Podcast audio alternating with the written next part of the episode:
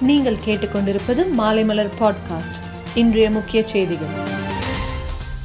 November ஒன்பதாம் தேதி தான் தென்னாப்பிரிக்காவில் ஓமிக்ரான் பரவி இருக்கிறது கண்டுபிடிக்கப்பட்டது. இந்தியாவில் இதுவரை ஓமிக்ரான் பரவியது கண்டுபிடிக்கப்படவில்லை. ஆனால் பெங்களூருவில் மட்டும் ஒருவருக்கு அறிகுறி தென்படுகிறது. இந்தியாவில் ஏற்கனவே ஓமிக்ரான் பரவியிருக்க வாய்ப்புள்ளது என்று இந்திய மருத்துவ ஆராய்ச்சி கவுன்சில் தொற்றுநோய் துறை தலைவர் சாமிரான் பாண்டா தெரிவித்துள்ளார். ஓமிக்ரான் பாதிப்பு உள்ள நாடுகளில் இருந்து வரும் விமானங்களுக்கு பல நாடுகள் தடை விதித்துள்ளன.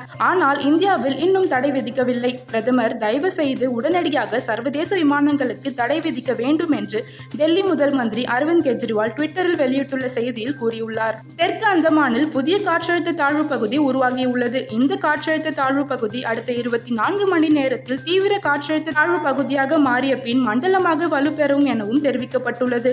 பிறகு காற்றழுத்த தாழ்வு மண்டலம் புயலாக வலுப்பெற்று வடக்கு ஆந்திரா தெற்கு ஒடிசாவை நோக்கி நகரும் எனவும் இந்திய வானிலை ஆய்வு மையம் தெரிவித்துள்ளது. ஜெயலலிதா மரணம் குறித்து முன்னாள் நீதிபதி ஆறுமுகசாமி தலைமையிலான விசாரணை விசாரணை ஆணையம் விசாரித்து வருகிறது. இந்த விசாரணை ஆணையத்தில் ஆஜராக முடியாது என்று அப்பல்லோ நிர்வாகம் தரப்பில் சுப்ரீம் கோர்ட்டில் வழக்கு தொடரப்பட்டது. இந்த வழக்கு இன்று விசாரணைக்கு வந்தபொழுது விசாரிக்க வேண்டிய சாட்சிகள் பட்டியலை வழங்க அப்பல்லோவுக்கு நீதிபதிகள் உத்தரவிட்டனர். விசாரணை முடிந்ததும் தீர்ப்பு ஒத்திவைக்கப்பட்டது. இன்று மத்திய அரசு மாநில அரசுகளுடன் அவசர ஆலோசனை மேற்கொண்டது. இந்த ஆலோசனை கூட்டத்தில் மாநிலங்களில் ஓமிக்ரான் பரவுதலை எவ்வாறு தடுக்க வேண்டும்? அதற்கு என்னென்ன முன்னெச்சரிக்கை நடவடிக்கை மேற்கொள்ள வேண்டும் என்பது குறித்து ராஜேஷ் பூஷன் விளக்கி கூறினார். மேற்கொண்டு எடுக்க வேண்டிய நடவடிக்கைகள் குறித்தும் பல்வேறு உத்தரவுகளை பிறப்பித்தார். தமிழ் புத்தாண்டு என்பதை சித்திரையிலிருந்து தை மாதத்துக்கு திமுக அரசு மாற்றப் போவதாக வெளியேறும் செய்திகள் குறித்து அரசு உரிய விளக்கம் அளிக்க வேண்டும்.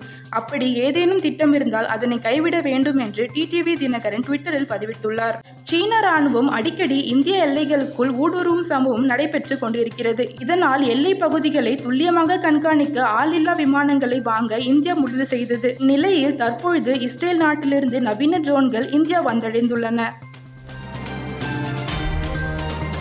மேலும் செய்திகளுக்கு மாலைமலர் டாட் காமை பாருங்கள்.